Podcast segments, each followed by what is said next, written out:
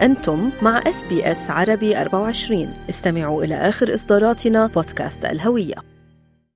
انطلاقا من أستراليا أصدر مجموعة من الباحثين موسوعة تهم محبي علم المصريات بعنوان موسوعة علامات المندونتر بالخط الهيروغليفي. في عشر مجلدات كبادرة ثقافية إنسانية تؤسس للثقافة بشتى جوانبها من أستراليا. في اللقاء التالي التقينا مع الباحث يوسف طيبة وسألناه عن الهدف من هذه الموسوعة فقال نهدف إلى أنه نوثق الكتابة الهيروغليفية القديمة من خلال جمع جميع الرموز اللي انكتبت فيها هاي الكتابة مع إيضاح المعاني المختلفة لهذه الرموز والصوتيات المختلفة والفترات التاريخية اللي استخدمت فيها الرموز. طبعا هذا عمل كبير وموسوعي لأنه خليني أقول لك عن الكتابه الهيروغليفيه هي انكتبت في نظام شبه أبجدي. فيه الكثير من العلامات وامتدت لفترة تاريخية كبيرة جدا. وخلال هاي الفترة التاريخية كان في تم إضافة علامات كثيرة والعلامات نفسها تتغير أصواتها ومعانيها. فبالآخر استطعنا أنه العلماء يعني المستشرقين وعلماء المصريات استطاعوا أنهم يحددوا حوالي 7000 علامة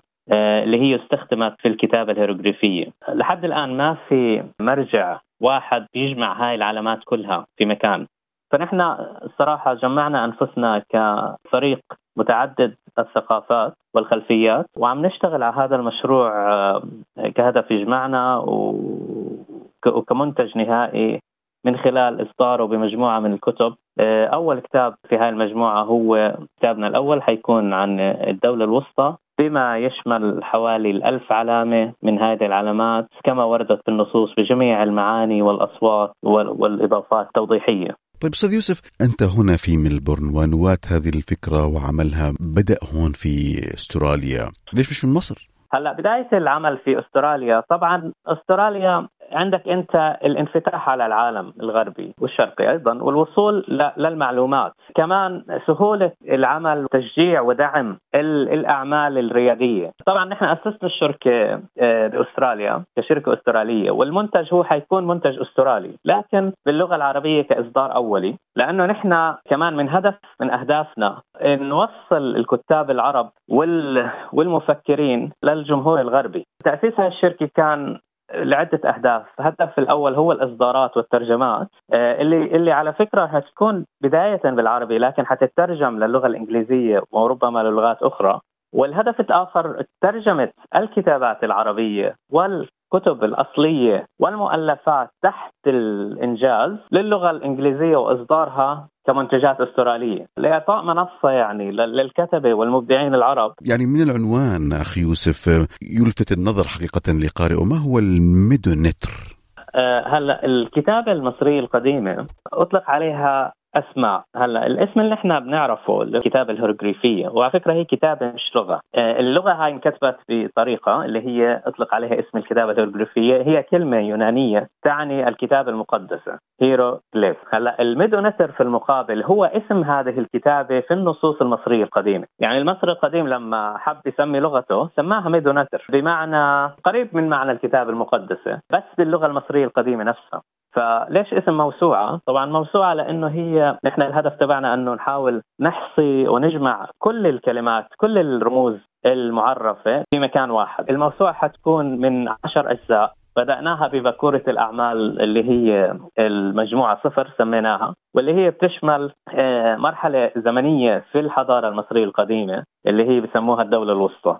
اللي هي عبارة عن المرحلة الكلاسيكية تقريبا في هذه الحضارة. عدد المفردات زي ما قلت أنا أو الرموز العلامات حوالين ال 7000 علامة. فإذا قسمناهم على عشرة تقريبا كل جزء حيكون فيه 700 علامة بالمجمل. أخي يوسف قديش استغرقكم هذا العمل حتى أنجزتم الطبعة الأولى من هذه الموسوعة؟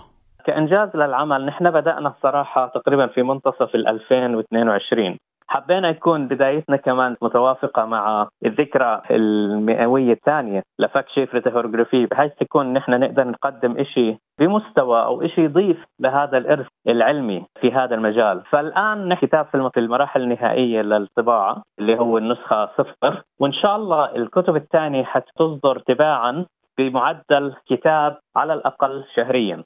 أستاذ يوسف لو نتحدث عن فريق العمل العامل في هذه الموسوعة، حدثنا عنهم مين هم؟ فريق العمل في هذا المشروع هو هو فعليا متعدد الثقافات والخلفيات وحتى متعدد البلدان خلينا نقول. طبعا كونها شركة أسترالية ففي عندنا فريق عمل في أستراليا يتكون من أشخاص من خلفيات مختلفة خلفيات Anglo-Saxon وحتى Chinese وخلفيات عربية طبعا بالطبع. كمان عندنا فريق overseas بالأردن ومصر. عم بيشتغلوا على المشاريع المختلفة.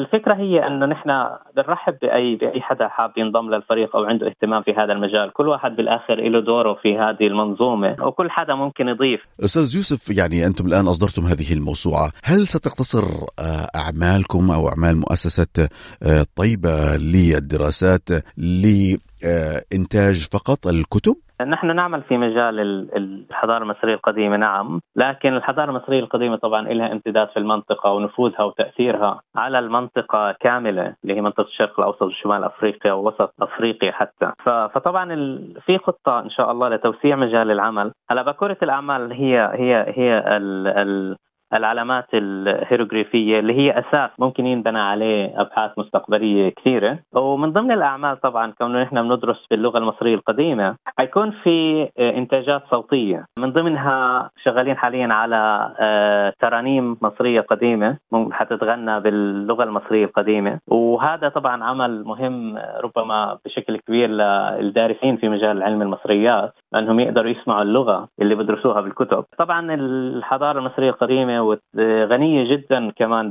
بالأعمال الأدبية وبالكتابات وبالقصص. فجزء كمان من من من اهتمامات المؤسسة الصراحة العمل على الحكايات الشعبية والقصص بما يشمل آه، قصص الأطفال. إصدارها بشكل مناسب ترجمتها للغات المختلفة مع طبعا تدعيمها بالنصوص الأصلية وباللغات باللغة آه، المصرية القديمة. حيكون في منتجات مطبوعة وحيكون في في فيديوهات وحيكون في كمان منتجات صوتية. أستاذ يوسف طيبة الباحث في موسوعة علامات الميدونتر بالخط الهيروغليفي كل الشكر على هذه المعلومات القيمة. تمنيات التوفيق لكم في هذا المشروع القيم. اضغطوا على ال like أو على ال share أو اكتبوا تعليقا. تابعوا SBS عربي 24 على الفيسبوك.